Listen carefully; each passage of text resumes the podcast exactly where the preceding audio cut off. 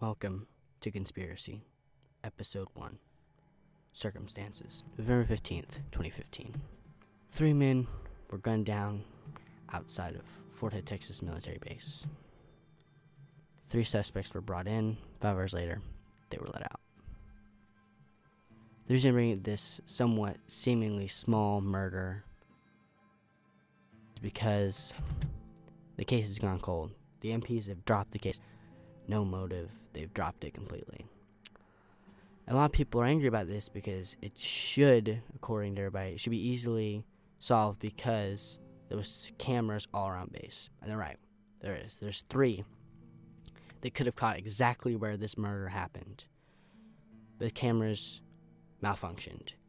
No apparent reason, no hacking, no anything like that. They just didn't work that day at all.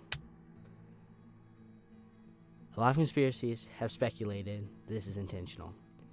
The government had some sort of intention, some sort of motive to kill these guys and then erase the cameras completely.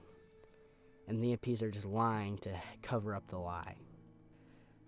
There's been a lot more proof that would seem to corroborate this theory that a nearby newspaper posted on their site um, three men, a whole, whole article, three men gunned down at Fort Base, a whole article about um, the murder.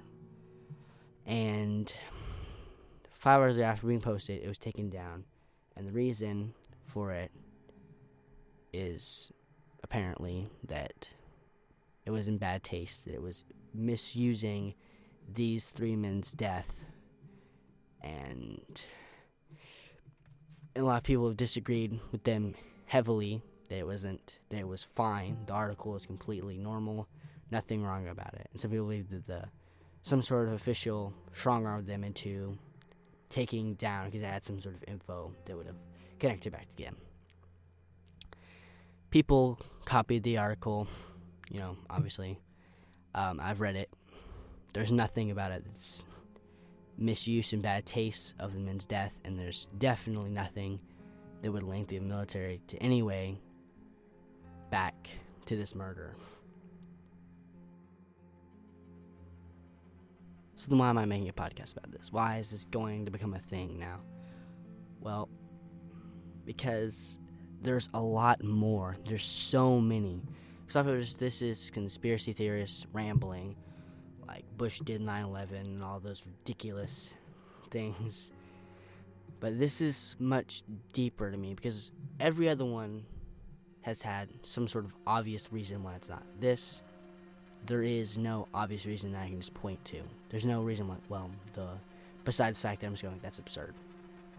But not, Bush did 9 11, all those, there's something that was just so easy, like, well, duh, it's right there. But this, there's nothing like that for this.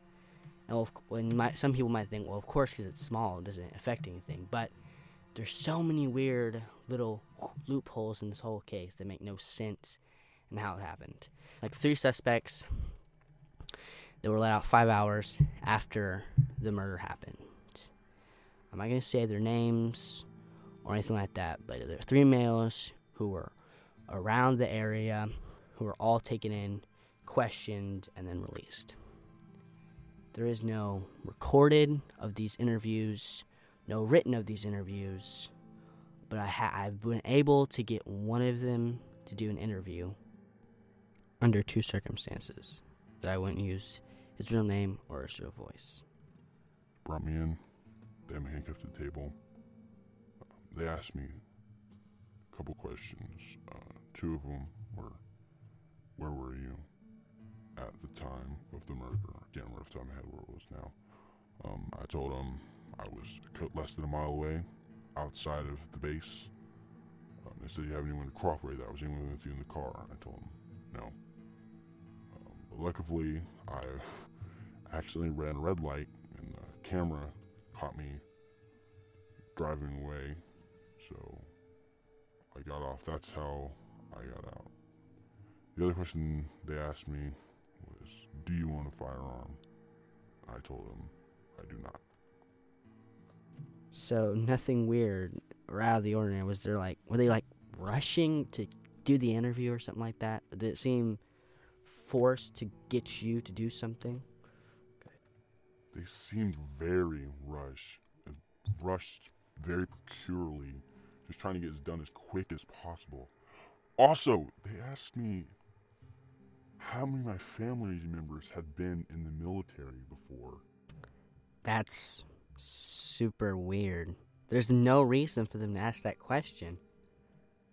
Why why would they ask that? Why didn't you start off with that? That's so strange. I completely forgot until just this second. At this point I knew there could be something that could maybe some fishiness to the, all of this. That would explain all the weird things happen in this case. Like when the when he when the guy was talked to, uh, when he was first arrested, he told me that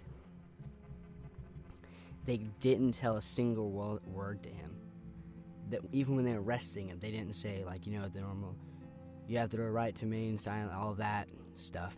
They didn't say any of that to him, or from what I can gather, to anyone else or any of the other suspects that were arrested which is just another strange detail that is so bizarre that I just can't piece together why it would ever happen. Let's say for a second the government did it.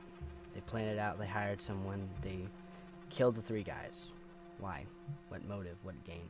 What does the government gain by killing three of their men for some unknown end? What would three soldiers who've never done anything, never made their higher ups mad, never don't work in any specific place with hidden information, what's the point? Why would they do it? What would they have the government would want? That's what this all comes down to me is is there a motive for something a huge conspiracy to be covering all this up? For what I can discover, there is none. Except one next time.